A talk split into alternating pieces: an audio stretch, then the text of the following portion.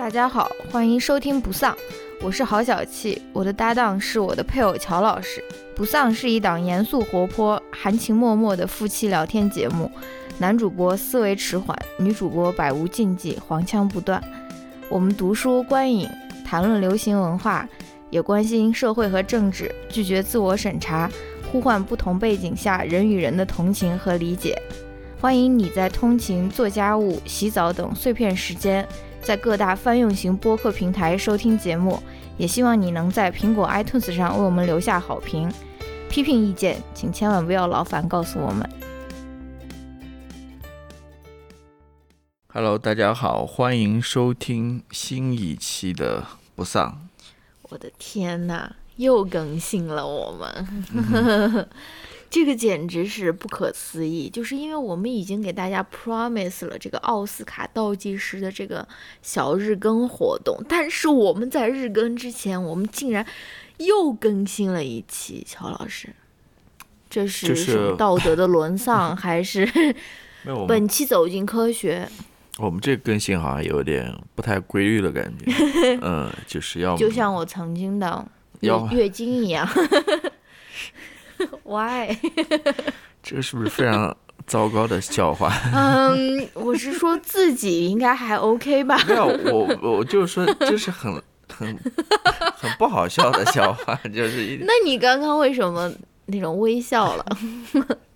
我说。不是，我是在想一件事情。我是说，我们每次拖更的时候，十有八九是录读书会的时候。就读书会，就是无论这个书读上去是让人感觉到多么的开心，或者是流畅啊，但是读书会总是要拖更。不知道有没有我们的那种。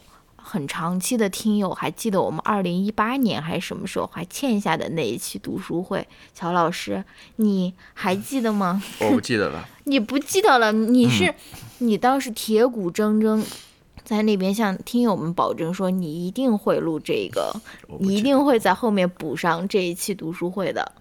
请问？不记得。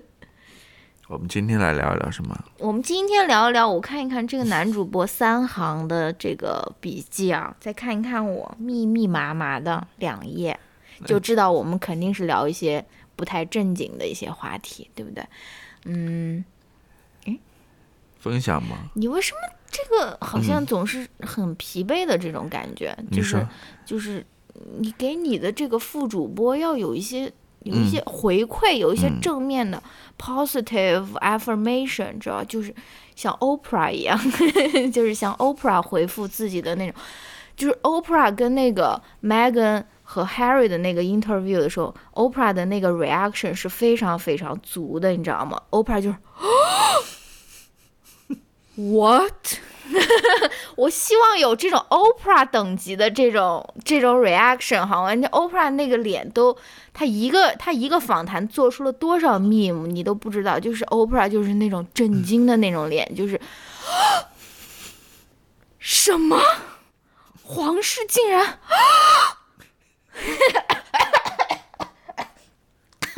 sorry，好像 inhale 了一些，嗯。我感觉你应该单独去开一个节目，就是单口相声那种。好，不要说了。我是有这样的表现，都是我，都是因为我有旁边的这位，这位你是有 supportive husband，你是有这样子的能力的。我不是我的这种表演的这种能力，只有在你一个人面前才可以被激发。我不能够想象我 在什么老教授面前进行这样的表演。不是，那我就在边上嘛，你就你就单独在这边。不行，这个 vibe 是很重要的，这个 vibe 是好吧？好。今天我们来聊一聊什么呢？就是一期推荐的节目，外加回复三个听友的问题，不是三个听友，是听友的三个问题，对不对？这个节目已经，这个回答听友问题的这个已经断档很长时间了，因为没有人提问，对不对？所以在这边号召大家，如果你有什么人生的疑惑啊，或者什么不保证成功，不一定有用，但是你都可以给我们 发过来，好吧？我们可以给你进一些进行一些，嗯，稀里糊涂的一些分享，好吧？首先我们嗯进入，你这个哈欠真的是没有停过，Oprah，嗯哼，快点，Oprah，nice you，推荐先推荐吧。对，其实我没有太多要推荐的，所以第一个由我来说，好吧，你说你说。因为你真的是。但是你推荐那些东西，其实我也多多少少了解，嗯，所以我可能可以补充一下吧，如果可以是。Oprah 那样的补充吗？我不想要这个垂头丧气的这种。说实话，我也没有看过 Oprah 的那种 你没有看过他那个最新的那个访谈我我没有看，我知道很很那个、？Oh my god！很很出名的一个你。只要看 Oprah reaction 就可以，你在 YouTube 上面搜 Megan Harry、Oprah 嗯 reaction，差不多就是这样的这一期已经吸了多少次了？对，这个这个笑话已经有点有点好吧，你先来推荐太。过了。好，那我先来向大家推荐我最最推荐的一个东西，嗯，就是我其实，在我们的某一个读书群，我现在不知道，我们现在就是听友越来越多，我们已经有三个群了，就是有一点 overwhelmed，但是还是很欢迎大家来加入啊。然后我是。嗯，对。然后我在一个群里面给大家推荐过了，就是有一个台湾的一个 YouTuber，他是一个 YouTuber，但他也是一个 Instagrammer，是这样叫吗？就是我是在 YouTube 上面发现他们这个频道的，他就们网红嘛，嗯对，可以说是网红吧，台湾的一个网红育儿博主，天哪，很不像我会推荐的人啊。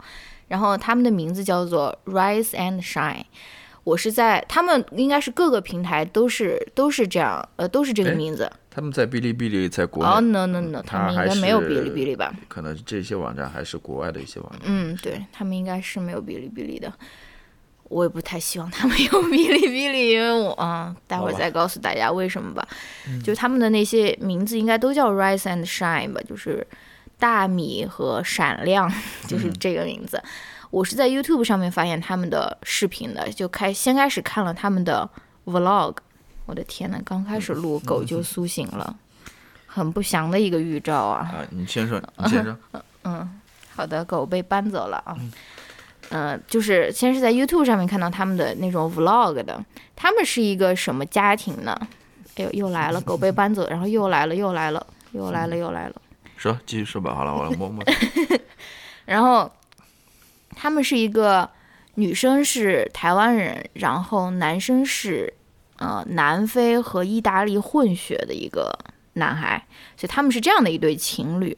然后他们现在有两个儿子，然后他那个女生现在还怀孕了，怀的还是双胞胎，所以他们即将有家里面有四个小孩。他们一般一般发的视频都是他们的那种家庭的 vlog 吧。他们是会在呃周末的时候发一个比较长一点的那种 weekend vlog，但他们平时的更新每天都会更新，就是会更新那种类似于短视频一样的东西，但不是抖音那种啊，就是他们会在 Instagram 上面发一分钟的当天，嗯，每天他们的那种日常吧，反正也挺好玩的。然后我为什么特别喜欢他们呢？就是因为我觉得看他们的视频就是非常非常的快乐和轻松。然后这个快乐和轻松当然来自于两个大人，就是你你你你你不可能说是两个大人是那种死气沉沉的，但是他们的拍出来的视频反而是快乐和轻松的啊。对我我我这边插一句，嗯，你说有哪一种 vlog，尤其是这种家庭类的 vlog 是死气沉沉的 vlog 很可能我们的 vlog 就是死气沉。如果让乔老师来长进的话，不，对啊，我知道以前有一个说法嘛，就是说这些做 vlog 的，尤其是这些所谓的网红，都倾向于在镜头面前面前表现出比较。高 高兴，比较快乐，比较呃积极正面的那一面嘛，对吧？是的，好吧，但是但我觉得他们那种应该是比较还比较真心吧，是就不啊是说在镜头面前在表演啊或者什么。我是这样我觉得我觉得得他们日常生活应该是那样子的一个相处状态了，就是我只这么一讲，就是说啊没有是 vlog 是以呃死气沉沉不知道有没有那种老爷爷和奶奶拍那种养老 vlog，可能会是这种风格吧。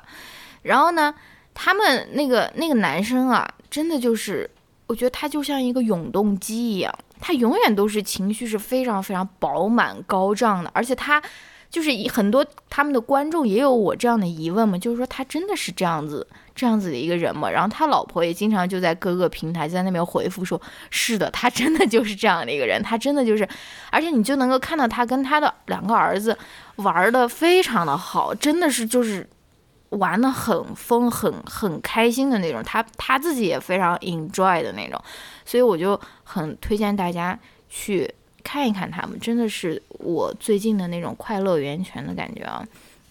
然后还有一个原因就是，他们的育儿理念是我非常赞同的，因为我也看一些其他的育儿的那那种博主，或者是美妆博主，生娃以后就过渡成那种育儿博主，就真的挺无聊的，就是，哎，就是每天。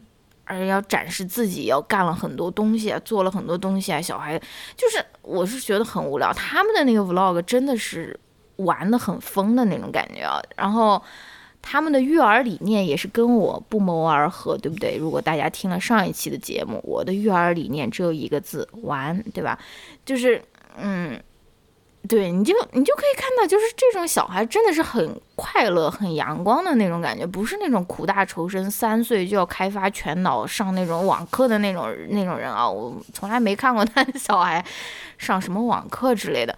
然后，嗯，然后我觉得他们的育儿方式也是非常非常，在我看来是非常 progressive，对吧？就是怎么翻译呢？我不想翻译成先进的。反正，因为比如说举几个例子吧，他们也不排斥给自己的，他们两两个现在都是儿子嘛，他们也会涂指甲油啊或者什么，他们也会让小孩自己决定自己要留怎样的发型。如果他们留长头发，他不会说硬让你去有一个男孩子一样去把那个头发给剪成那种短的呀，或者说什么，他们都是给小孩很大的自由或者自主性，即使他们现在还很小了，只有三岁啊还是两岁多的那种感觉啊，所以对他们这个育儿，在我看来是非常的轻松和快乐的。所以我也是看到他们的这个视频，我也会觉得非常轻松啊。然后我再回到前面那个问题，我为什么不希望他们有 B 站吧？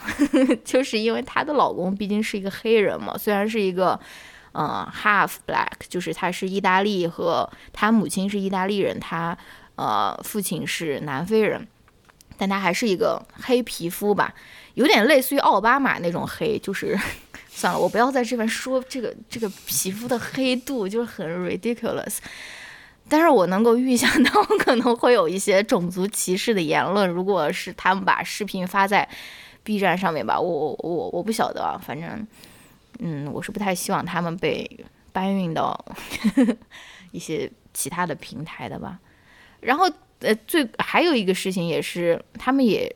让我少了一些关于未来育儿的一些焦虑，因为他们的这个现在的家庭组成，就是我印象中的那种地狱模式，就是生了一个儿子又生了一个儿子的那种。是我他他那双胞胎性别还没有公布，还没有 公布，万一他妈又是两个儿子，家四个。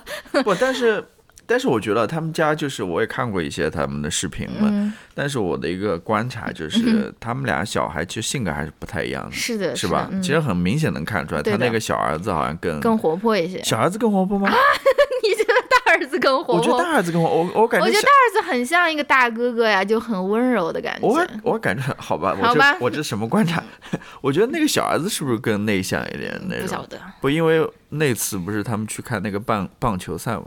哦哦，那是因为太小了吧？就是就是有点怯场啊，或者是两个性格还是不太一样。对，而且长得也不一样，就是很这个 DNA 的组合真的是很神奇。对他们也是，就是他们貌似给我展示了一下我我我脑海中的那种育儿地狱模式，但是好像也没有说特别的让人感到抓狂啊或者什么。我说。哎，我我就是经常发愁，万一第一个小孩生出来是儿子，还要不要再生第二个小孩？万一又是儿子，该怎么办？我不想让我的家里面这种阳气这么重，你知道吗？就是，就是啊，就像一个在家里面会进行那种手枪发射 BB 弹的那种，我不希望我家里面有任何的 BB 弹这种东西出现，对吧？哎，但是看一看他们的这个视频，好像就还 OK，就是，对，嗯嗯，非常期待他们后面两个生出来的是儿子还是女儿，不知道他们怎么 handle 这些东西。OK，好吧，我觉得还是挺有意思的，对啊，观察一下嘛，对吧？嗯嗯。你你为什么这样子发出这种这种笑声？没有，我我没有什么特别要补充的嘛。那你对于他们这个什么视频还有什么想要想跟听友分享的吗？我觉得没有什么特别要补充的。好吧。嗯，我觉得挺好看的嘛，的确是挺轻松的，因为对是。对啊，我就觉得他那种他他他爸爸身上。真的是向我们带来了一个非常清清新的那种气息，因为我很少在国内能够看到这样子的男生，就是真正的非常非常的快乐，非常阳光，但是又非常尊重女性，然后又非常 open minded。我觉得就是 感觉很少哎，就是呃，而且而且而且他也非常乐于去育儿啊，或者做家务，他也是非常怎么说，对吧？是是的，我是觉得真的是。吹来了一缕那种清，不是说你没有他好的意思啊。看书也是一个很好的一个爱好，对吧？把屁股扎在沙发上面。但是我希望就是以后如果真的非常不幸生出了两名儿子的话，我希望我的老公也可以有一些那种，呃，那种非常 energetic 的那种育儿的那些活动，好吧？毕竟。家里面可能有那种不是那种 C S 真人 C S 的那种。我我在想，如果说你你你本来是一个比较这种 很有能量的这种家庭，嗯，对吧？那你小孩可能也跟你一块儿会比较有能量，嗯，会。不知道你是说你的小孩就是从生下来一岁开始就在那边阅读阅读那种词海吗？就坐在那边就像你一样在那边。我我觉得小孩可能小时候还是比较活泼一点的。对呀，就是没有那种 从爸爸的身上踩过去。不是我我我觉得没有那种，我不知道了，我猜想没有那种很沉稳的。对啊，没有。很沉稳，你可能就真的要关注是不是有 就是其他的对自闭啊，或者就是不是像那个 小老头一样。是的，是的。好吧，好嘞，好。那我来。狗怎么办呢？没事，再等一等吧。不，你带它去外面看一眼，让它死心，就是外面下雨了，不能。没事，没事，没事，我我我在这边摸着它就行。嗯。好吧，你来推荐你唯一的那一个推荐吧。哼。我感觉我推荐的就是特别 特别。男性荷尔蒙的那种，当然这个本身就是这么一项运动了啊，它的确是这么一项运动，它就是男人的运动，真的 literally 就是男人的运动。我推荐什么呢？我推荐一个算是纪录片吧，纪录片系列，嗯，它其实是 Netflix 拍的，叫 Formula One，嗯，叫一级方程式极速争胜，嗯，对。它极速争胜，争胜，争胜。你是你，你意思是你这个这个 kidney 是一个真的是吧？极速真肾，还真肾了，真的肾。我不说，我不说，我不说中文了。Drive, drive to survive. Formula One, drive to survive. 嗯。然后 drive to survive，我天哪！他其实已经拍到第三季了。我其实。看了一个第三季吧，我也是无意间看到的，在 Netflix 上看到的。我看完之后觉得哦，挺好看的，真的挺好看的。嗯，因为我本身不是一个 F 一或者是一个赛车迷，呃，我很久没有看过这种比赛了。那你是一个军迷吗？我也不是军迷，我也不是历史迷呢。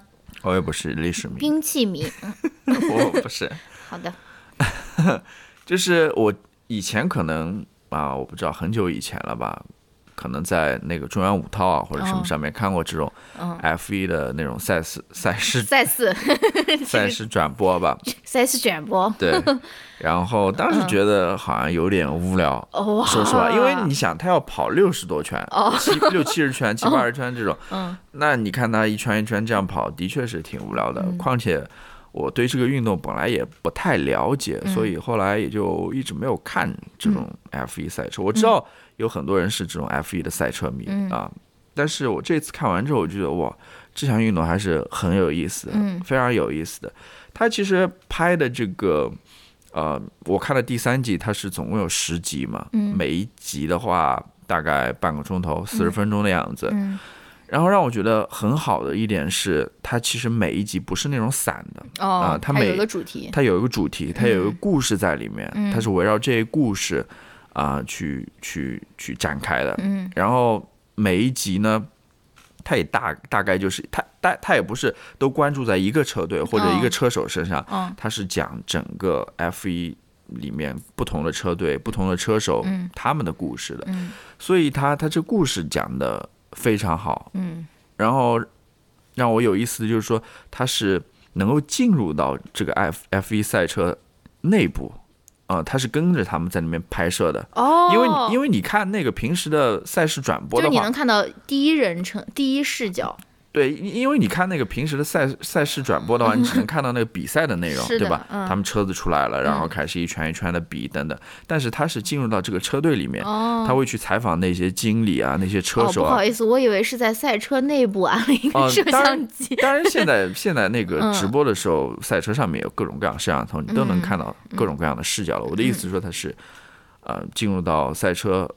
车队内部去嗯跟很多人去谈论这个事情，嗯去采访啊，然后有很多那种一手资料吧。嗯嗯。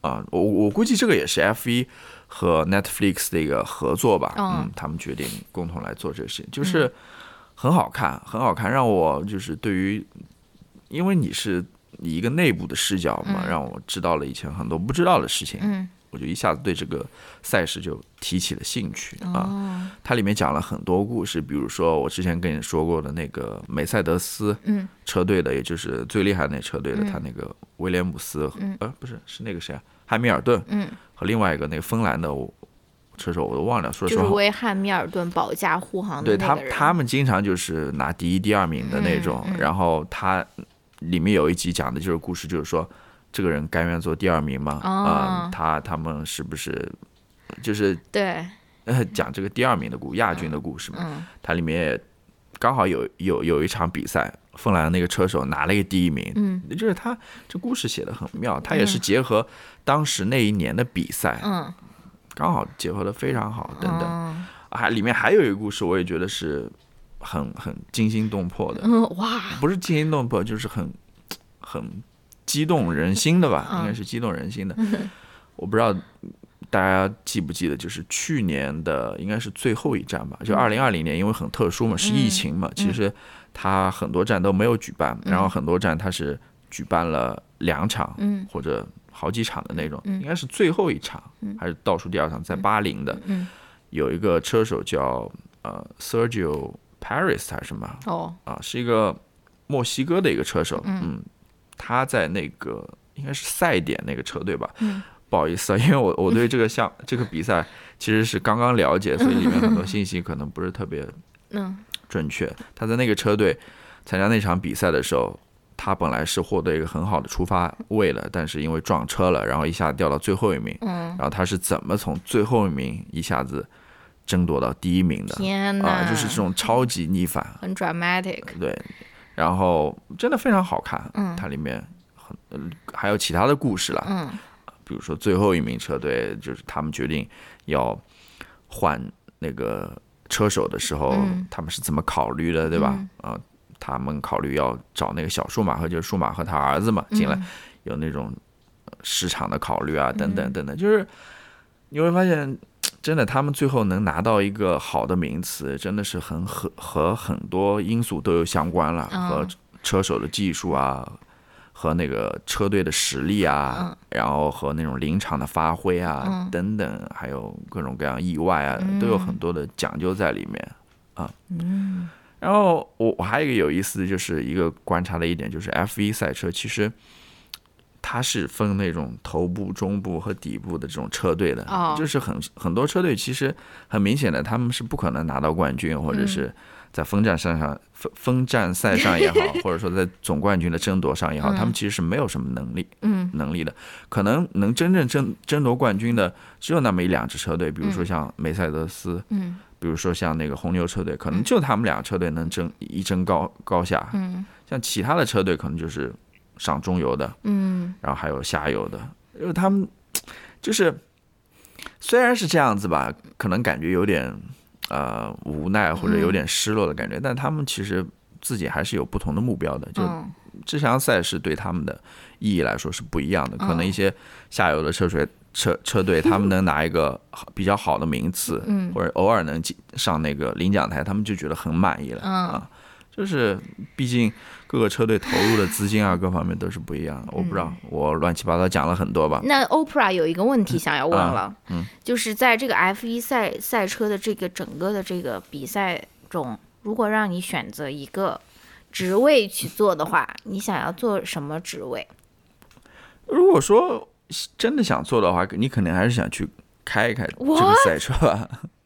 你 真的，觉得你不是？你觉得你这种就说是非常沉稳的这种性格啊，可能还真挺适合开赛车的。我是在想到乔老师看那种绝杀的时候，自己在那边看那种绝杀的那种篮球赛的时候，我都一点声音也听不到。而我在那边看《怦然在心动》的最后一集，我就会发出各种各样的怪声。但是的确就是我我我一个观察了，嗯就一方面你必须要有很沉稳的那种性格，对吧？嗯嗯嗯你要扛得住那种压力，嗯你要耐得住气的那种，是不是？嗯但另外一方面，我又觉得要有斗志。对，另外的确是，就是你另外一方面你要有那种求胜，嗯求胜就是胜利的胜了，嗯求胜欲的。就是要有很强的，就是你不能说，嗯，好像觉得很无所谓啊或者什么，就是你你在比赛的时候，你就是你这两方面要结合的很好，你一方面要要要沉着，要冷嗯静；另外一方面，你也要有那种斗志在那边、嗯啊。你比如说像，呃，像那一比，如说像昨天乔老师打打开那个帐篷的把手夹住的时候，就不是特别的沉着和冷静。下一次夹住的时候会表现的更好。没有，我好歹还把那个手拿出来了，最后。我我我的意思就是说，把手拿出来，感觉是拿出了一截那种断指。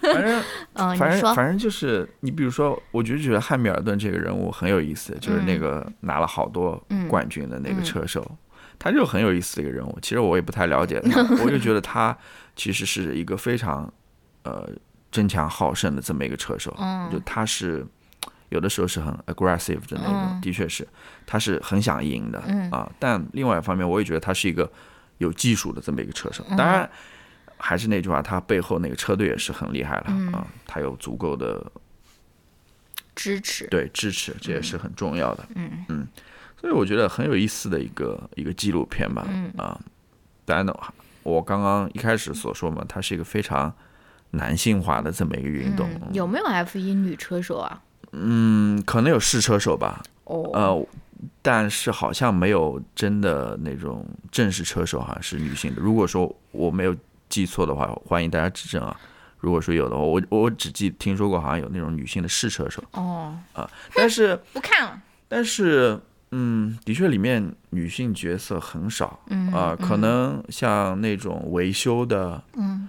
呃，当然在那个车队里面，一些幕后工作还是有一些女性在那边的嗯。啊、可能有一些女性是负责那种 public relation 的、哦。PR 的，或者说负责一些后台数据的运算或者我看到一些。哦，好吧。还有我知道那个威廉姆斯车队是有一个副经理，哦。她是一个女性，但是她哦。好像啊，二零一八年还是一九年的时候退休了。哦当然，她是因为她是那个车队的女儿。对原先车主的女儿 老，板的女儿老板的女儿了啊，所以嗯就是女性角色还是非常少的吧。嗯嗯，她还是男男人的一个游戏。嗯，很有意思，因为你说的那种那种性格的沉稳，外加那种技术的过关，我感觉女性可能 maybe 比男性可以做的起码一样好，对不对？因为它这个不是不是设计说什么要扛五百斤的大米，或者说是什么那种，就是开车嘛。对，但是但是你要想赛车这个这个行业，就本来就是非常男性化的，无论是这个 F 一也好，或者一般的那种，嗯呃，就是就算就算你从小到大也不会说，对吧？嗯感觉就是，即使像玩卡丁车啊这一类的、嗯汽车啊这一类的，你都觉得它是一个男人的一个 一个兴趣、一个爱好。好吧你，会培养你儿子去做的一个事情，就很少会有家长会说啊，我要培养我，对吧？女儿去成为一个赛车手，除非你就是我了。对，除非你们家有历史选择了我。有有那种赛车的渊源，或者有嗯，你你父亲是一个赛车手啊，或者说一个爱好者或者什么。好了好了嗯好吧。的确是这样。那我我还可以再推荐一个，就是要不要等我？没有没有，很快的，我就说一句。哦，是这个相关的。相关的就是，其实我后来看那个 YouTube 上，它那个 F 一的频道，嗯，它有官方频道哦，它里面其实很多视频也是拍的很不错的，或者说他剪辑的也是很不错的。哦，比如我之前所说的那个墨西哥赛车手从最后一名，嗯，成功夺得第一名的那那那个是那那个比赛，嗯，F 一官方频道他也剪了一个，我觉得他那个剪的比。Netflix 还要更好。哦，我还看过一些其他的视频，那下面就有评论说，嗯，你这个其实拍的比 Netflix 还要好，因为但 Netflix 它不是说是赛事转播呀，或者说是只呈现这个比赛，它是要呈现后面这个来龙去脉，它讲个故事的呀，所以它这个可能不是它的。就是完整的或者呈现这个比赛，可能就不是他的。对对对，他还是有所取舍的吧？是是是，其实好好几些啊，你比如说像 F 一的那官方频道不错，还有像梅赛德斯的那个官方频道也不错，他也会有一些啊，让你更多了解这个赛事的，或者说这个呃车队内部的一些内容的一些内容，嗯，内容的一些内容，哇，一些视频内容吧。中文可太难了。反正很很好看，很有意思。对，我记得以前我们看，感兴趣的可以去看一下。去年的那个奥斯卡就是 Ford vs Ferrari，嗯，它其实也是在讲一个那个 underdog 的那个故事嘛，就是福特车队，就是作为一个怎么说，并不是一个传统强队，它怎么样子。对吧？对对，就是这种，那就那个我就觉得很好看。就你说的这种，虽然那个 underdog 故事是很好看，对的，对吧？你你要是老是赢，然后再看你赢赢赢，那就很没有意思。Brady，对你你你只有这种 Brady 为什么那么招人恨？对你只有那种通过那种呃翻盘，嗯，你说你是想说逆风翻盘向阳而生吗？就是你那种 pick me up，就是。对逆风翻盘，这种故事是最好看的。嗯，这种故事最好看。嗯，好嘞。好，那下面就就是全部都是我来说了，对吧？后面你你就是要嗯，整个整集都要保持沉默，是不是？那倒也不至于，那倒也不至于。好的。嗯，我可以去先溜一下狗。不可以，我一个人在这边，没有任何的 audience，我的幽默得不到那种那种 echo。来吧。好，下面快速推荐两个东西啊，真的非常快速。我首先想给大家推荐福禄寿的新专辑，不知道大家听了没有？嗯哎，他新专辑叫什么来着？什么什么？我该如何把你留住吧？反正是一首歌的名字吧。然后那个，对我非常非常非常非常喜欢这张新专辑，我我非常推荐大家去听。然后我为什么喜欢？哎呀，狗狗狗，我用什么把你留住吧？好的。我用什么把你留住？啊，是福禄寿新出的一张专辑啊。他这张专辑评价其实也挺好的，因为在我的观察来看，就是因为在我我我我上豆瓣嘛，然后豆瓣电影和豆瓣读书和豆瓣音乐，就书影音这三项三个大的这个类别里面，我觉得乐迷是最最就要求是最高的。就是乐迷有的时候我听一首歌听得好开心，我说哎呀。看一看这个豆瓣音乐的评价，什么五点四？我说，呃，就是我觉得乐迷的这个标准，不能说他们命了啊，就是他们的标准是最高的，他们就是，嗯，很经常就会就是就是，但是在就是在这么苛刻的这个豆瓣乐迷的这个评价里面，这这张专辑也有。我我刚刚没有 check，但是我自己标记的时候，它是有八点五 plus，大概八点七左右的，还是非常非常高的一个分数啊，所以，对吧？Critic acclaimed，就是我为什么喜欢他这张专辑呢？首先，我觉得他是他是词和曲都是非常好的。就是它不是说只有旋律好听，但是歌词就在那边瞎写啊，没有说在影射新裤子乐队的意思。那个，但是它的词和曲都是非常好，它的词甚至是非常深刻的，在我看来，我不知道我有没有想多。然后我它的很多词在我看来是有政治隐喻的，我就这么说吧。反正在我看来了，我我不知道大家是不是同意我这个观念，而且也是非常女权的。当然他们没有在那边说说什么。女权主义者长这样，就是非常非常嗯明面上面说了，但是你通过，我觉得他们整张专辑都是非常 political and feminist 的。他的这个 feminist 首先还表现在于这个主唱的这个声线，他主唱的这个声线，因为你如果知道他福禄寿的话，他们之前是组过那种女团的嘛，因为他们三胞胎组了一个什么女团，就是非常 ridiculous，就是然后女团就是跟他们现在的风格是完全不搭，他们现在的风格甚至是有一些那种暗黑的那种啊，而那主唱的声音是非常非常不。传统意义上的女性化，不是绝对不是甜美，跟甜美是完全不搭嘎的那种感觉啊。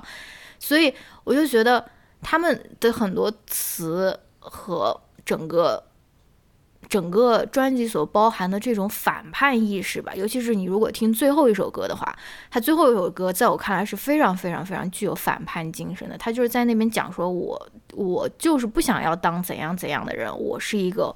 混世魔王，或者说什么，就是一种我我觉得是非常非常具有反叛精神的，嗯，一张专辑，我我非常推荐大家去听福禄寿的新专辑啊。对我，你有什么想说的吗？我没有完整，我没有完整听过这张专辑的，我听你放，我听你放过一些，然后，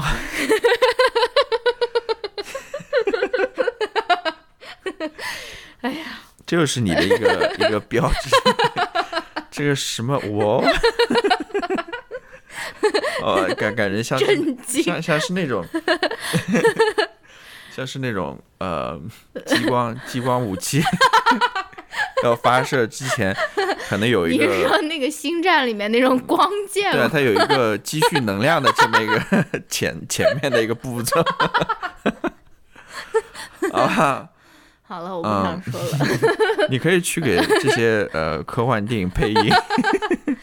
是啊，我从小没有人给我这种这种 exposure，对吧？我有很多这种才能可能就是被埋没了。对，我说他们这张专辑我听过一些，我觉得是挺好听的，尤其是呃，他们不是上了去年的那个乐乐队的夏天嘛？他们当时唱的那几首歌的确也是挺让我感到。就惊艳到我了，嗯，我觉得很很厉害的，嗯，他们是很有想法的一个乐队，我不知道了，可能在某些人看来不太成熟，但是我觉得他们是很有想法的，他们而且是呃很敢把自己的这些想法去表达出来的，嗯，他们没有没有说像 某些乐队一样，对吧？土窑就这样一直土下去的那种，就是他还是有很多想突破的地方在那边的，我觉得这个是。嗯，非常厉害的，嗯，他们歌当然他们做出来作品也是非常好听的，嗯，很好听，在我看来，嗯，好吧。最后一个推荐，这个绝对是我是全网唯一推荐最后一个推荐的一个人，我不相信有其他的人 也推荐了这个东西，所以这个就是我的这个怎么说，exclusive recommendation 啊，就是我最后想给大家 推荐的是。哎，是上周还是上上周？哎，不管了，就是三月，哎，三月底还是四月初，我忘了的一期周六夜现场 S N L 里面的一个 sketch，那期的那个表演嘉宾不是表演嘉宾，就是主持人是 Maya Rudolph。我不知道大家清不清楚 Maya Rudolph 是谁啊？我非常非常非常喜欢 Maya Rudolph。Maya Rudolph 是在我看来是一个 national treasure。他演过什么？他演过 Bridesmaid。他演过伴娘，就是那个特别特别搞笑的那个剧，呃，那个电影。他还演过一部我非常非常喜欢的电影，叫做《为子搬迁》。那个里面他演的是那个女主角，她为了自己肚子里面的小孩，然后就是跨越美国去跟不同的父母去取经讨教啊什么的。这个其实我们还在这个播客里面也聊过一期关于母亲节的那一期，好像我不太记得了。而且他的。呃，伴侣，我其实真不知道他们结婚没有，他们可能真的没有结婚。他们他的伴侣是，呃，P，呀，叫什么？那个导演叫什么？大家都用这种简称 Tom，Peter Thomas，就是拍那个 P A Anderson，Anderson，对对对，保罗托马斯安德森，他是拍那个什么《魅影逢将》啊，对对对，还拍那个 The Master 大师，对他是一个非常非常有名的一个电影导演，他们俩是一对了。就 Maya Rudolph，她就是不久之前主持了周六夜现场。我想给大家推荐里面的一个 sketch，是她演 Beyonce，她扮演 Beyonce，然后参加一个吃辣鸡翅的节目，叫做 Hot Ones。我不知道大家清不清楚这个 Hot Ones。Hot Ones 也是一个在 YouTube 上面特别火的一个一个节目吧。它的这个节目是干什么呢？就是你这个节目，你上这个节目的嘉宾，你要吃这个鸡翅。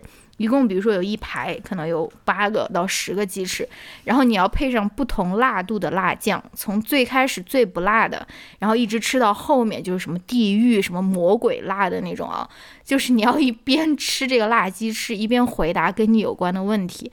就是我觉得他为什么会这样这样做这个节目，就是因为这个辣的这个东西啊，就是你一被辣到，你真的是就是。Put off all your guard，就是你就没有任何的伪装了，你真的就是我口说我心。你如果真的是能够想象那种非常非常你被辣到的那个时刻，你就知道就是你其实不受自己的很多很多很多情绪的控制啊，或者什么，就是你你在那个时刻甚至是有一点绝望或者是无助的，就是你就可以给出最真实的答案啊。然后这个 sketch 为什么特别好笑呢？就是因为。就是因为 Beyonce，他就是找了一个伪装最厉害的，对，也不能这样说，他 Beyonce 他就是一个偶像包袱，偶像，他就是一个非常非常注重自己的那种包装，或者说自己散发出来的这种 persona 的一个人啊，就是他他是永远都是那种完美无瑕的，就是 flawless，永远就是干什么 God God God，就是那种。就是大家就像一个神一样在那边看他哦，但是 Beyonce 他如果来参加吃这个辣鸡翅的这个活动呢，会不会他也放下自己的那种防备啊，或者说什么？反正就是到最后，就是他就是其实在用这个来搞笑了，一个这个防备心最重的一个人来参加这个 Hot Ones，然后被辣到了，然后他会有怎样的一个反应？所以我觉得还是挺挺好笑的，是不是？是，嗯。首先，我肯定 就是我觉得他的那个经纪人，现实生活中，他经纪人绝对不会允许他来参 参加这种节目的，是不是？嗯嗯，对，还在那边什么？他刚开始的时候还在那边说：“嗯嗯，我是不可能在镜头上面喝这种牛奶的，喝这种室温的牛奶，就是 room temperature milk。”这个 not for unsafe，结果到最后在那边狂灌牛奶，然后就喝到还要让那个发型师过来把他的假发给摘掉，在上面放六块冰块，然后再假发戴上，就特别的搞笑。这样一说，我又想起来之前我们看过一个特别搞笑的一个 S N L 的一个 sketch，你之前让我推荐，但我好像没有推荐，就是那个甜茶，他叫什么？Timothy s h a l o m e 他在那边上 S N L 的时候，他在那边呃演了和 Pete Davidson，他演了一个那个 TikTok 上面的那种 rapper，就是那边耶耶耶，就是他们整个 rap 就是什么嗯什么还还有那个叫什么呃 skr skr，就是一一就永远就在那边 skr，然后他跟其他的那种真正的那种 rapper 在那边进行对话，那个也特别搞笑。嗯哼，啊，太好笑了。好吧，好吧，我太喜欢 S N L 了。但 S N L 其实也是有些人比较搞笑一点，嗯，有些人关键要看，对，还是他对他，因为他毕竟他是一个产出还挺大的，你对他他一集有好多个那个 sketch，嗯，所以对，也不是说所有都特别好笑吧，有些还是，当然也看。看人了，嗯，有些可能对你的胃口，有些的话，人家觉得有什么好笑，嗯，好那推荐到这边吧，嗯，好，下面进一段轻松的音乐，嗯，噔噔噔噔噔噔噔噔噔噔噔噔噔噔，然后你赶快念那个，说是那个海外发来的那个祝贺新春的那个，快点，我来这边，在这边唱，我不想跟你这样子下去。海外侨胞，那你为什么又念了呢？怎么说呢？就是什么现在像中国发来那种新春贺电的有什么吉尔吉斯斯坦、塔吉克斯坦。哎，不，那句话怎么说？什么海外侨胞、港澳同胞、海外侨胞？对啊，好啊。下面我们来，嗯，回回一下听友的问题吧。嗯，你先，你想先回答哪一个？我其实又发现了一个问题啊！啊，在哪里？但我觉得我可以快速回答一个，就之前我在微博上面发了一个，呃，说说嘛，就是 说说什么说说？就是发了一条微博，对，就是什么发了一条说说，就是说了一些说说嘛。就是前段日子不是大家都在那边说什么三星堆嘛，是吧？我就说到微博，我们的这个 官微为什么被你那种公器私用，在这边分享一些三星堆和一些关于狗狗的那种 漫画？就是官微不是应该是更有网感一些，跟跟那种网友进行那种互动，然后进行抽奖那种？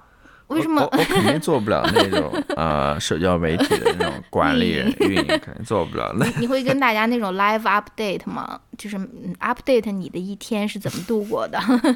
不，这个品牌要给我做做垮掉。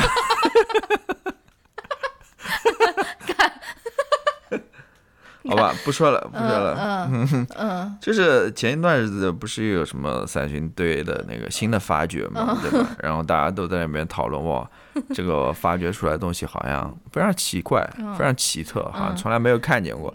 就在里面，我记得之有一个呃微博的热搜，就是说呃。三星堆文明是不是来自外星的文明嘛？嗯，然后我就发了一个微博，就说有关三星堆文明的说法，嗯，就恰好反映了我们作为现代人的狭隘和封闭嘛。嗯，然后有一个朋友就在下面说，嗯，咋说呢？怎么了？你嘲笑我们这种陕西陕西口音吗？没有没有，我们陕西人可爱说咋和啥了。两位主持人可不可以在播客里讲一下嘛？我就。还记得这个回复嘛？我就说，那我就回复一下。我的意思其实很简单了，就是我不觉得它是外星人的文明了，它就是人类的文明了啊，就是只不过是比现代人更有想象力的文明。对啊，就是你 大家都好像就是大家觉得文明一定是一个进步的啊，越往越往现代。现代就是越进步的，或者说嗯，怎么说呢？就是我们总以为我们的老祖宗是那种非常落后的，可能我觉得可能老祖宗在技术上面或者在某些上面是有一点落，没有现代技术这么这么先进吧。但是他们的一些想法，嗯，啊，其实现代或者理性其实是一种特定的一种一种精神吧，对吧？他很多时候可能会呃束缚着你，嗯，对吧？嗯。对，你说的对，是吧？他老老祖宗，我们老祖宗可能是想象力非常发达的，啊，但当然这这想象力可能一方面也跟他们对于某些事物上面的认知不足啊，或者什么有关。但是我觉得我们不应该小看我们的老祖宗吧？是不是？他们其实对于这种天对地，嗯，对于这种未知的东西啊，对于自己的命运也好，他们是有很多很不一样的想象的，啊，我们不能说看到一个好像我们。我们没办法理解，就目前没办法理解的，我们就就把它归结到是一个外星人的一个文明，是不是？对，只不过我们不一样的一种文明罢了。嗯啊，好的，就是。那你配的那个狗狗的图的意思是？那狗狗图我其实瞎瞎找的了，就跟就跟我们没办法去理解狗一样。那狗穿成那种 tuxedo，要出去了，对，要出去溜了。对，就是出去社交。他自己很有想法，是不是？是不是？你不能以我们人类的这种想法去理解一条狗，是不是？嗯，好是很难。那我们来回答下面一个问题吧。下面一个问题，要不最后一个放那个？要不先先回答那个邮件邮件里面的两个问题吧？好吧。你来读还是？我来读吧，就是。这个朋友发发了两个问题，我们先回答第一个，我先读第一个，好吧？他说：“嗯，我发现自己似乎不善接受别人的好意，比如同事给我分享零食或者请喝饮料，我心里第一反应往往是拒绝。由于不忍拒绝好意，或者是真的想吃等原因接受后，心里总是会有负担。（括号那以后我也要主动分享。）然后他说，相对应的。”其实我是有点小气或者计较的人，很少主动分享或者请客，一般迫于社交压力，所以接受好意之后，总是想需要做些什么来恢复关系的平衡。不过好朋友之间这个负担就不大有，某种程度上我可以理解自己这个机制应对上也没太大问题，所以可能不算是具体的提问。如果两位能聊聊相关的经验和看法，就更好了。所以它是一个什么问题呢？就是可能跟身边的同事对吧？就是有这种压力嘛，接受别人的好意之后，你会觉得有压力，或者说他他又不是想要回馈，但是他又不想，他又不是那种特别爱社交的，或者说他又不愿意嗯去做这些回馈也好，付出也好，嗯是不是？然后但但他也提到一点，可能跟自己朋友没有这种困扰了，嗯可能跟自己朋友分享起一些东西来的时候，还是没有任何的困难的吧？嗯，你怎么想？我我的想法很多，很发散我，我我没有什么想法，我觉得就是哎你不是没有什么想法？呃，我其实应该是怎么讲呢？我我不太清楚了，嗯，好吧，那不如我来说吧。你先说。我觉得我说的太发散了，所以如如果我我也不想要就说是 assume 这位听友的这个动机，所以我就分享一些我自己的经历吧。因为呃呃，因为我其实之前也有这样的困扰，不是说困扰吧，我也有这样的经历了。就是我之前就是大概是没有出国之前吧，我是一个也是比较锁住自己的一个人，就是我是一个觉得社交会有压力，然后。呃，反正也就跟他描述的差不多吧，就是说要回馈别人的好意是很麻烦的一件事情啊，或者说什么的，或者总是觉得说啊，你给我了做了这件事情，是不是在期待我给你有怎样的回馈，或者是怎样嗯期待我做什么事情来补偿你啊，或者说什么？然后我我回回忆自己的那种人生吧，那个我分析出来有三点的原因。我呃不也不是三点原因，就是我分析出来了有三点。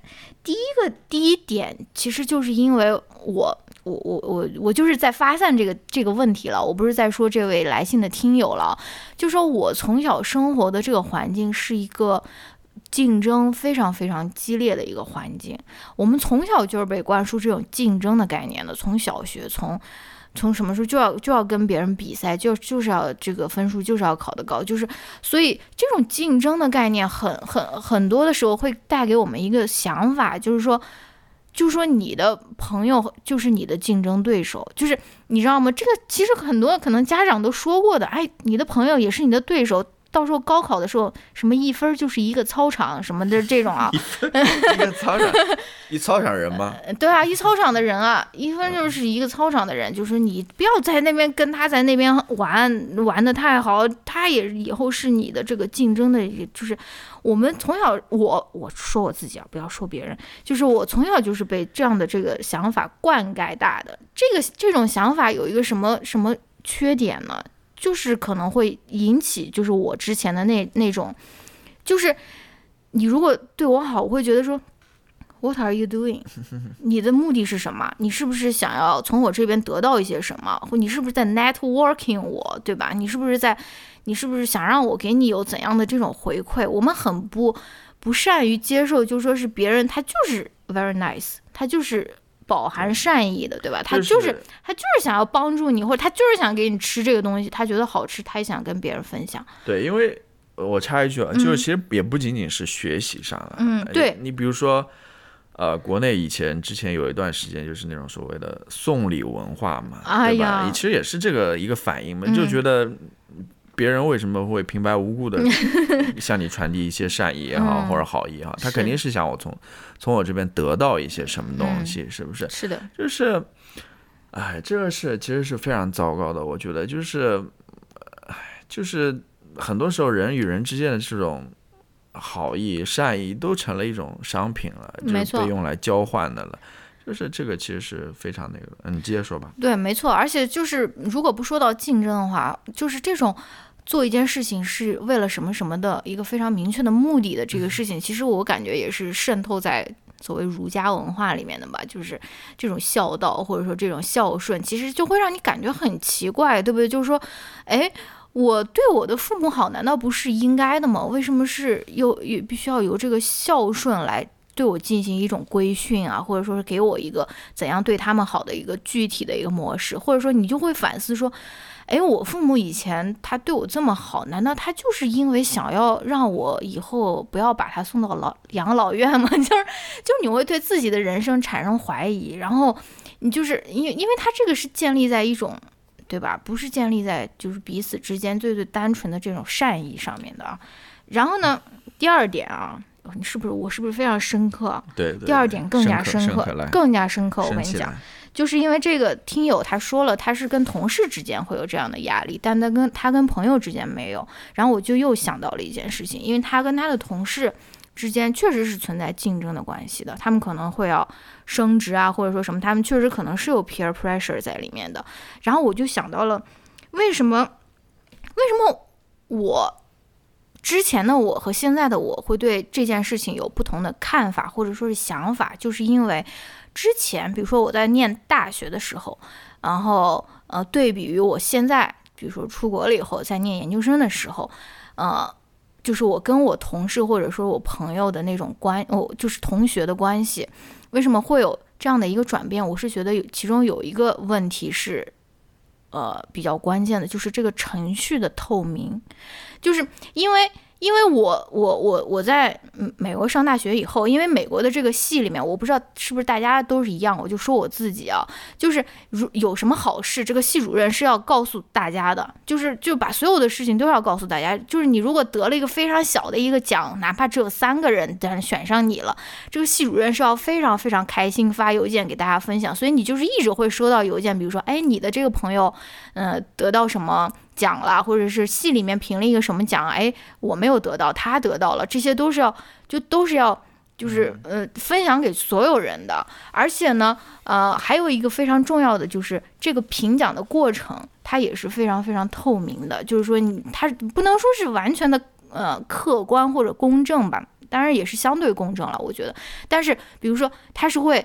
告诉你说，我们评这个奖是有怎样怎样怎样的程序，怎样怎样怎样的标准的。然后我们会有谁谁谁在这个 committee 上面评，然后这种就是这种透明，我觉得很大程度上就缓解了我和同事或者朋友之间的那种所谓的隐性的那种不良的竞争的关系，或者说起码我会知道说，哦，那我输的心服口服，或者说我就是就是我会有这样的，我不会有那种顾虑说。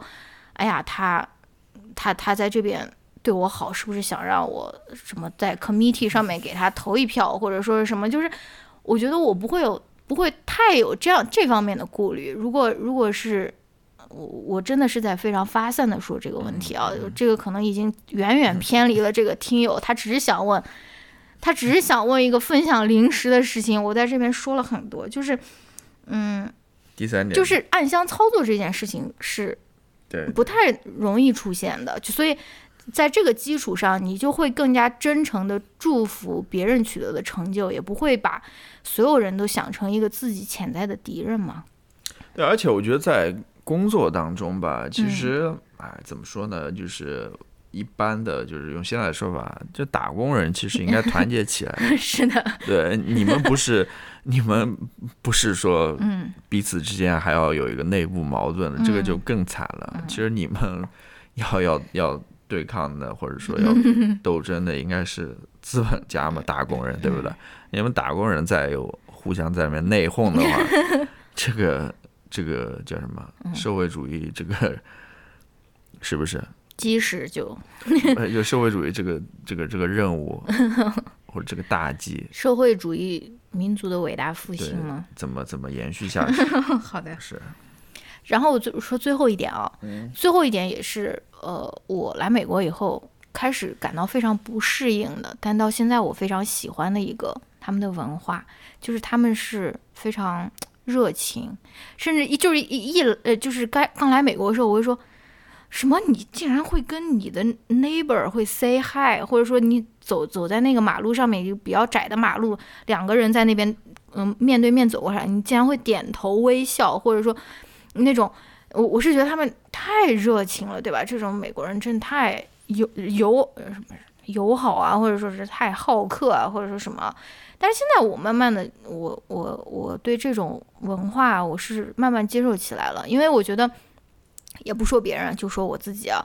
我们这个系里面，其实它是有一个 check in 的这种文化的，就是你就是你你就 randomly，你就是去别人的那个办公室，你就说，哎，你最近过得怎么样，或者说什么，就是呃，可能有些人会觉得这是一种负担吧，但是我我现在慢慢的，我觉得是人是需要被 check in 的，就是你是需要去问候你周围的人，关关心你周围的人，就是没有任何目的或者说没有任何的期待的去，就是你就去问一问他最近过得怎么样了，然后，对吧？尤其是这种 COVID 期间，大家应该更加认识到这种人和人之间的这种交流的重要性，对吧？就是。就是 check in，就是去帮助别人，就是没什么事情就闲聊，你就问一问他最近过得怎么样了。就是我觉得蛮好的，我觉得对，有有是人和对。对，我又想到另外一个东西，你你你就放心的吃你同事给你的零食，你就不要有心理负担。然后你想分享什么的时候，你就跟他分享。我觉得就是不要想那么多，就是一个对吧？就是在 check in 嘛。对我我我我我有一个感受吧，就是。这种人与人之间的这种信任，嗯，其实我觉得是很缺失的，在某某某某些情况之下，嗯，我又想到了一个，嗯，就是国内经常会说的那种举报嘛，对吧？有人会举报你，这个就不用，就是其实也是有一定关联的。我想说这个，然后我刚刚我想接着你，接着你就是之前说的那个美国这边。就是在路上遇到陌生人，你会跟他打个招呼也好，或者点头确认一下也好，或者什么之类的。我之前看到一个说法，他说这种这种方式，这种问候的方式是怎么来的？据说是很早以前，就是是为了确认对方。不是想杀自己，对，不是想 想想想害你，你知道吧？就是对方是没有什么危险性的，通过这种方式，跟对方打一个招呼，点头确认一下，嗯，对方是好人，他不是想来谋害我的。好的，我不知道，我之前有听过这样子一种说法。好吧，嗯，哦，但我觉得也也是正常的呀，就是你你。对面一个人走过来，你不可能忽视他不存在吧，对吧？人家是一个活生生的人走过来了，你你就装作没有看见吗？嗯，你你为什么要装作没有看见呢？这个之前的我可能是真的会，就是玩玩着手机，假装赶快从这边掏出手机，在这边假打。我知道，可能有有有人会觉得这是一种社恐的表现了，对吧？但是，对，嗯，可能对吧？可能自己心态调整一下。嗯，好的，那就呃发散太多了，就可能完全没有回复到这个听友的这个问题。我，嗯，好吧，好吧，那像他他还提了另外一个问题，第二个问题是关于退休的，关于退休生活的。然后他说，呃，我父母是大城市六十岁上下的普通居民，虽然有很多闲暇，但好像不知道做什么好。就是他父母应该是已经退休了吧？然后他说，比如我妈会漫无目的的看电视。她也觉得没什么好看的节目，频繁切换频道，但是真的关掉电视后也不知道做什么好，于是就看看微信文章，在家附近走走。我曾经提出发展一些兴趣爱好，看看书，但也没有找到合适的让他感兴趣的内容。（括号我爸的情况好一些，他喜欢书法。）然后他说，有时候我们会去远一点的地方兜兜，但更多的时候还是需要父母自己找有意思的事情做。你们会怎么设想自己的退休生活？可能年纪大了不容易提起提起兴趣，那么如何保有对事物、对生活的兴趣和热爱？我先来回答，好吧？嗯，好的。呃，其实我也是非常即兴的，我就想到了 哇，improv，想到了一点吧，想到了一些吧。首先，关于我们退休生活，其实我没有想象过，我没有想象过。嗯。嗯，我觉得太远了，有点遥远。说实话，我现在没办法去想象这么远的事情吧。嗯。然后，我想关于这个话题，我觉得我可以稍微说两句。嗯。因为，嗯，这种问题我觉得是还是挺普遍的，就是现在这种六十岁啊这种上下的父辈的这些人啊，的确会有这种情况。可能我自己身上也有一些，然后我听到其他人。讲他们的事情，我也听到一些类似的这种，像我妈这种特别爱玩的，对对对，就是没有这种。我是怎么想这个问题呢？我是觉得上一辈人的确他们是很多人啦，嗯。都是挺挺辛苦的，嗯。就是他们可能把自己的一生都奉献给了，比如说工作也好，嗯。或者说奉献给了这个家庭也好，嗯，对啊，就是他们留给自己的时间其实是很少的，是的，所以我真觉得他们是很辛劳，这样子一辈子过下来，嗯。其实，呃，留给自己生活的时间没有多少，是的。是吧？你没有生活的话，你就不可能去培养这些兴趣啊、嗯。这些爱好啊，嗯。去去去有这些东西。所以等他们真的能够歇下来的时候，嗯，就发现很空虚，是吧？不知道应该从、啊从哪边下手。对啊，那么有些有些家长就可能会去带自己的孙辈啊，嗯或者什么之类的，嗯就是他们一一停止忙碌之后，嗯就对于这个生活，他们就没办法去、嗯去真的过起来了，就这种感觉。那的确是这样子一个问题吧，嗯、那怎么办呢？那我有一个非常具体的一个建议，你说，非常非常具体。我不知道你有没有听过有一个啊博主，嗯就是那个五十岁阿姨自驾游嗯，那个博主，对，他应该在各个平台都有，他甚至入驻了豆瓣。就是你你在那边随便随便随便去哪个平台上面找，我觉得你可以推荐你妈妈看她的视频，就是对吧？反正手机都是要玩的嘛，就是看一些这个这个，我觉得可能会对她有一些启发吧。不是说让她照抄这个阿姨的生活了。但是我觉得会对他有一些启发，毕竟他们是大概是同龄人吧，他对他也应该是快六十岁了，五十大几了。我觉得，对，我觉得可能作为我们这一辈人吧，嗯就是还是要去多少带领他们一下吧。嗯啊、就是你要跟着他去尝试去做一些事情，嗯因为很多事情可能他自己也不太清楚，嗯自己会不会感兴趣啊，或者什么，或者你可以再问问他的自己的想法，嗯，就你有没有什么喜欢做的或者想做的，你你多多多去带领他一下，嗯因为对现在就是这么一个情况。然后另外一方面，我也想到就是说，的确啊、作作为我们这现在这一代人来说的话，也是要。提早意识到这个问题了，对吧？嗯、呃，就是你要留一点时间给你自己的生活，嗯啊、去开发一下自己的兴趣爱好啊，或者什么之类也好的啊，是的以免到了老的时候也出现这种类似的情况，是不是？嗯，对。对，就是那我再来回应一下关于退休生活的吧。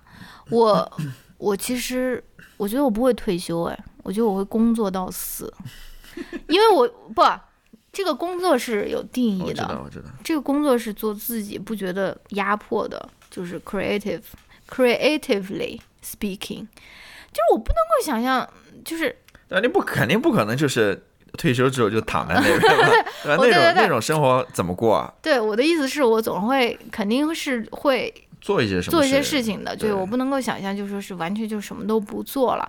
然后呢，我还有一个观点是，也是关于退休，就是那那每天去打麻将算不算 上班如果？你觉得这个是你的这个 calling 的话，对，我觉得打麻将也是一种，就是它也是一种预防老年痴呆的一，种游戏，就是你其实，在那个打麻将过程当中是要 有很多思考、对计算在那边。对，可能还有那种还要观察对方的这种面部的微表情之类的。好吧，你继续说。对我是想说，如果呃，我我是会想说，我不会想要去这样想这个问题，就是说退休之后我应该怎么过，或者说退休之后我应该怎样把自己的爱好或者生活丰富起来。我是觉得有任何事情我想做的，我不会等到退休的时候再去做，我就是觉得我现在就会做，对啊，就是我就是不那个明会说天和 死亡不知道谁先到来呢，是不是？你是偷听了昨天我我爸跟我的视频吗？我爸也在那 说了，那的确，的确，我我很多事很多事情啊，嗯就是我们在那个无意之地里面也听到了呀。是他那个人讲了一个故事嘛，对，就是他的一个一同事嘛退休就死了，他他那个同事嘛，嗯一退休之后他就他就得了一个重病，就死掉了嘛。然后他在呃死之前跟他说嘛，就是某某某，你应该不要像我这样，对吧？有什么愿望，或者说你想想做的事，赶快去做。然后嗯这个是一个，然后另外一个我也最近也听到，我不知道是哪个播客吧，也类似的故事嘛，他父亲还是什么的，嗯就是快要退休了，然后就不行了，嗯。是不是？嗯，对，你说。没有啦，这个就是我的回答了。好啊，嗯，我们赶快最后一个话题吧哇，，最后后一个问题，最后一个问题是来自我跟我们那种我们的什么友台，嗯。嗯，就是看上去像是我们给他了广告费，在我们互给广告费的这个 YouTuber 小维向我提出的问题，他说的是，他具体怎么说的？他他就是好像让我们聊一聊这个政治性抑郁吧。嗯，political depression。我再确认一下。好的，他说有没有机会聊一聊 political depression？我每天被各种政治性新闻折磨，对国内，好，就是大概就 不能念了。呃，什么这各种失望却又无法改变，而且政治性的忧郁非常孤独。身边的很多朋友都觉得你日子过得好好的，就是没事儿找事儿。其实政治关乎一切，所以最近非常苦恼。这个是他的一个 问题。嗯，我觉得是个很好的问题。嗯，你有什么想说的吗？我是怎么想的，我就随便说了啊。我说到哪儿是哪儿啊。又来了，因为我稍微想了一想这个问题。嗯，就是我觉得人和人之间还是不太一样的。嗯，就是刚刚小薇她说嘛，就是她的朋友就是意思就是说这个有什么好关注的，对吧？对你关注好自己的生活就够了嘛。嗯嗯那么小薇她就说，其实政治是关乎你生活的一切的，嗯就是呃，它是跟你生活息息相关的。嗯的确，我我因为我昨天我跟我的一个就是我姐嘛，也谈论到这个话题 她的意思就是说你，你过好你的小日子就可以了嘛。嗯但是我其实也不是这么认为的，我觉得很多问题是很重要的。然后我跟我就跟他说，嗯，之所以你觉得过好你的小日子就可以，是因为你现在是那个幸运的人，嗯你是那个 privileged，、嗯你是生活比较优渥的，嗯就是你你你过了一个很好的生活的人，嗯对吧？但谁能保证说，你一直是这么幸运呢？对啊，就是哪一天这样子一个不公平或者不公正嗯就会降临到你的头上的？嗯，当然有有有很大的概率，可能它永远不会降临到你头上了。嗯但是即使这样子的话，其实你你自己小孩的教育，或者你你生活上面遇到的各种各样的不愉快或者什么，其实都是相关的，嗯是不是？你不能你不能选择视而不见吧？但可能有些人他就是在这个问题上面，就是啊、我不知道了，他是比较。迟钝一点或者迟缓一点也好，或者说他就不愿意去承认这些事情也好，嗯或者说他就是没办法去认识到这些问题也好，嗯他会给你提出这样的意见，就是说你关注好自己的生活就。但有些人就不是有些人他就是就看到了这些问题啊，嗯，他他没有办法再说没有。办法假装没有看到，对，就就就跟乌龟一样，把头再缩进去了，这是很难做到的。嗯 就对于有些人来说，所以嗯呃，这样子的一种困扰，我多多少少也能感受得到吧。嗯然后我就想，其实你要是在美国这样子的社会的话，你可以去做一些事情的。我觉得我这个也是我想说的。我觉得你就可以直接去参与到这样子的一个改变当中，因为嗯在这个社会上面，各种各样的组织也好，嗯或者团体也好，嗯他们会去做各种各样的事情的。嗯你比如说一些呃帮助无家可归的人也好，或者是说像什么 food bank，、嗯对吧？嗯。就帮助那些可能吃不饱穿不暖的人、等等嗯，或者 women's shelter，对，就各种各样，其实这样子的呃公益组织嗯或者这种呃非政府组织其实是挺多的，你有很多去参与的方法或者方式吧。嗯，然后另外一方面，你甚至可以更投票，更直接，哦。对，投票也是一种 一种投票是最重要的，一种行动了，对吧？嗯，还有就是更直接的参与到这个政治当中，就是你可以去竞选，去帮助某些人去 campaign，对吧？去去参加到某某去做志愿者，对吧？去去支持。Call your senator，对，就是其实，在美国这样的社会，你是能很有很多这种，呃，这种事情可以做了，甚至有人就觉得这样子的。这样子的政治活动有些太夸张了，就变成了一种秀一样的，对吧？一种电视节目一样的这种情况，就是我觉得还是有吧，但是怎么说呢？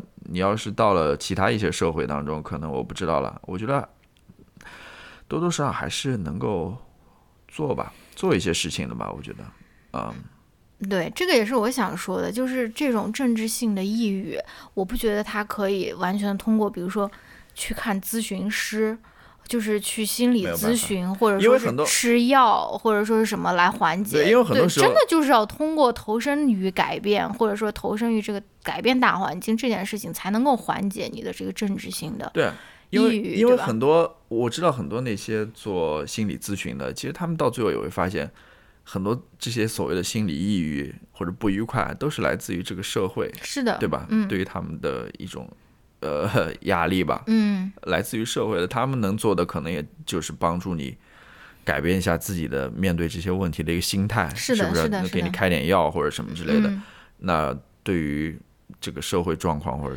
社会现状，他们能做什么改变呢？我可能还是，但是我是相信，呃，就是说一个人的行动是有力量的。嗯。很多人可能会觉得说啊，我一个人的行动太渺小了。嗯。但是你要想，所有人都集合起来，嗯。所有人都行动起来，嗯。去做一件事情，嗯。那个是非常有力量的。嗯。我就举一个例子吧，就是，呃，在上一次的那个美国大选当中，嗯。佐治亚他不是有两个参议员、哦。参议员的他那个席位嗯。就全部变成那个、对，就全变成那个民主党的了嘛。嗯。之前两个全部都是共和党的，嗯。这里面很多新闻报道就提到了那个叫 Stacy 的那个嗯。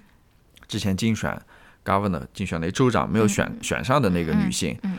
他们就报道了她就在这个翻盘过程当中，其实扮演了非常重要的角色，嗯。就是因为她觉得不公平嘛，嗯。他就去做了一个公益组织，就是去去帮更多那种非裔的选民去、让他们去投票，嗯，去注册成为选民等等，他就做了很多这样子的工作，是的，就是这里面是有他的一份功劳的。嗯。你你你很多人。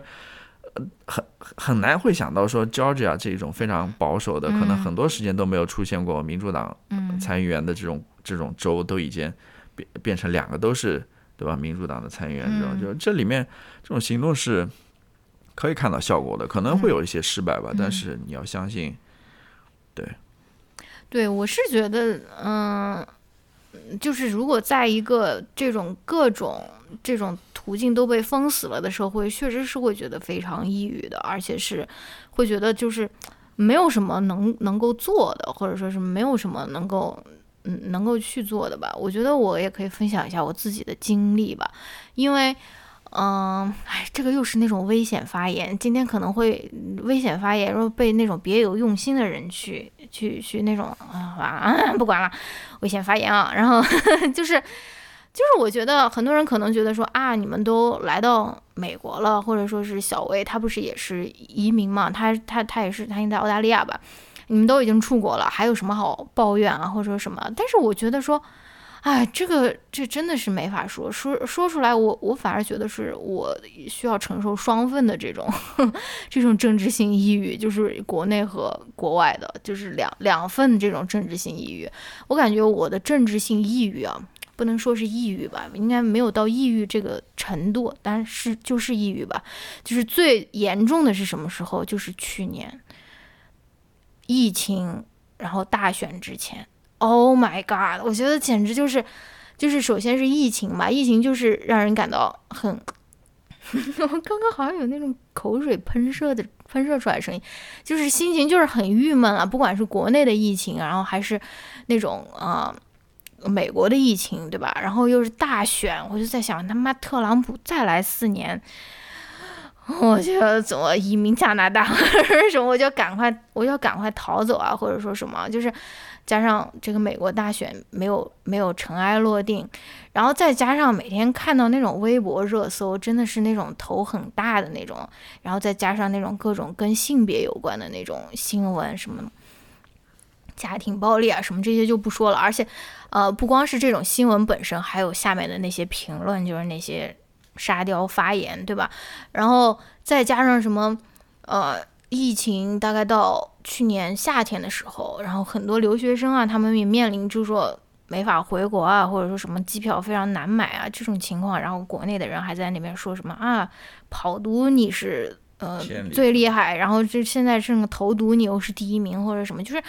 很恶心，就是完全忘记，就是疫情刚开始的时候，海外的华人是怎么在那边给他们搜罗那种物资啊，或者什么的，就是真的是非常非常郁闷的。我觉得有有有几点可以做吧，就是也是像乔老师刚才说的那个，一个是分为一个比较。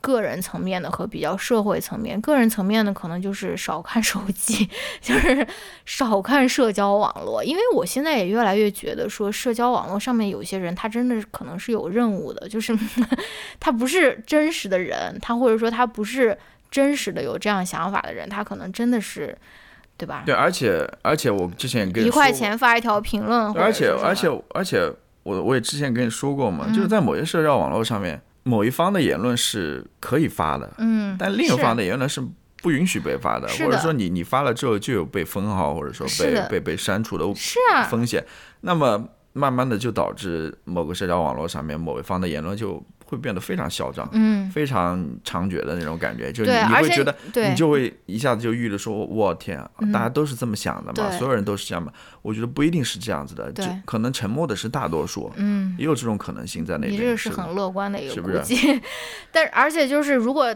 就是比如说，就像我们父母他们如果看这种新闻的话，他们就是很容易就会就会思考问题是非常偏激或者说非常极端的，对吧？所以我觉得就是少看社交网络，然后嗯、吸猫吸狗，把嗯就是把头埋到狗的那个肚皮上面猛吸，然后就是像乔老师刚才说的那个，就是从社会方面就是进行那种改变嘛。当然，这个我我知道，这个这个也不是那么容易的了。然后最后我想说的是什么呢？我不知道，我不知道大家嗯知不知道有一个博主吧，或者说是一个人叫胡马，就是胡马，他是一个呃维族人，然后呃他曾经在那个 Matters 上面写过一篇文章，叫呃 Matters 就是那个张介平做的那个网站。就他写过一篇文章，就是他在二零二零年的八月份写的吧。他就是在写说，嗯，面对新疆危机，一个二零二零年的普通人可以做些什么？很短的一篇文章，大家如果有兴趣，那个乔老师可以把那个 show note show note 上面，呃，把那个文章列上去。然后他其实中心思想是在说什么呢？他是觉他是在说说，我们感到抑郁是我们的一种道德责任。就是说我我们看到这些事情，我们觉得很荒谬的事情，我们感到郁闷，我感我们感到伤心，我们感到难过，这是你作为一个普通人面对这种不公平的，你应该承担的一种道德责任，就是 that's the least that you can do，就是你感到抑郁，你还能够被他刺刺痛，你还能够感到难过，这是你应该感到的，这这这个是你应该承担的一种。道德责任，所以说，所以说，对吧？就是你，就是你自己，起码还不是一个麻木的一个人，你不是一个，就说是，对吧？这个，这个就是前面我们在说怎样可以缓解政治性抑郁嘛，但是后面我我也想说说，你能够感觉到这种抑郁，你其实也是在承担你应该承担的道德责任，因为毕竟我们的生活，嗯，很很很很大情况下是还是没有。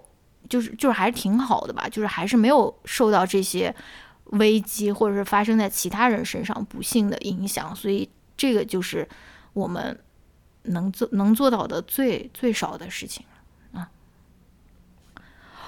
深不深刻？深刻，我觉得说的很有道理，嗯，说的很有道理。就是我想到了一个事情啊，嗯，我不知道有没有一定的关系，我觉得是有一定的关系的。嗯、就是你刚刚说有这种政治上的抑郁，是你要承担的那种道德上的一定的义务嘛，嗯、是不是？嗯，就是我想，也可不可以就是另外一种说法，就是你还算比较清醒，嗯，是不是？就是这这里的清醒，不是说一定是清楚或者清晰啦，就是说你没有被那种非常日常的生活所埋没吧，嗯、就是你还是对于你的日常生活是有一定的反思的，你不是说就关注你自己的生活、小日子就可以了，嗯、你对此小确幸，对你你你会跳出来去想一些更大的事情也好，或者说对你自己的生活有一些反思也好，我觉得这个是这个是我讲的一个清醒吧，对吧？好吧，对，我想说什么呢？我怎么知道？我想说的这个清醒就是。我想到另外一件事情，嗯，就是你之前看过的，他也是小维推荐的吧？就是你之前看的那个那个博主，嚯，对，就是他，他就是就是非常非常环保的那个博主。哦哦，他在我们的群里，他在我们读书群里，对对对，他叫一格，对，他他的他的频道叫一个袋子。对我我我我我记得放到 show notes show notes 里哦。是是是，嗯，我对于他，我因为我我也看过一些嘛，你在那边看的时候因为我就是每次看都是那种 blast，就是音量放到最大，必须要让 同空间的人不能干其他的事情对啊，就是 比比如说我想看一会儿书啊或者什么之类的，就很难就。没有了，我我的意思就是说，我看他那个频道，我觉得我最大的一个感触就是，年轻人是有希望的。就我觉得他他活得活得很很清楚，嗯，就活得很清醒，嗯，就是虽然他这个过程其实是有点不方便的吧，是的，或者有一定的艰难的吧，嗯。呃，不仅仅是说他在做这些事情的时候，嗯。比如说不使用这种塑料的制品啊，或者说要做到很极度环保，嗯你不是说他一天还是一年只用了多少的塑料啊，或者什么之类的，嗯这个可能会带来很多的不便。嗯我觉得这个还是好小事情。嗯另外一方面，它也会引起一些人的不理解，对吧？就觉得你这个人怎么这么怪啊？好像嗯就是好像在里面自我折磨的那种感觉，等等。嗯就是，但但我觉得很宝贵的一点就是说，说明他其实是很清醒的一个人，就是他对于他，呃，这个。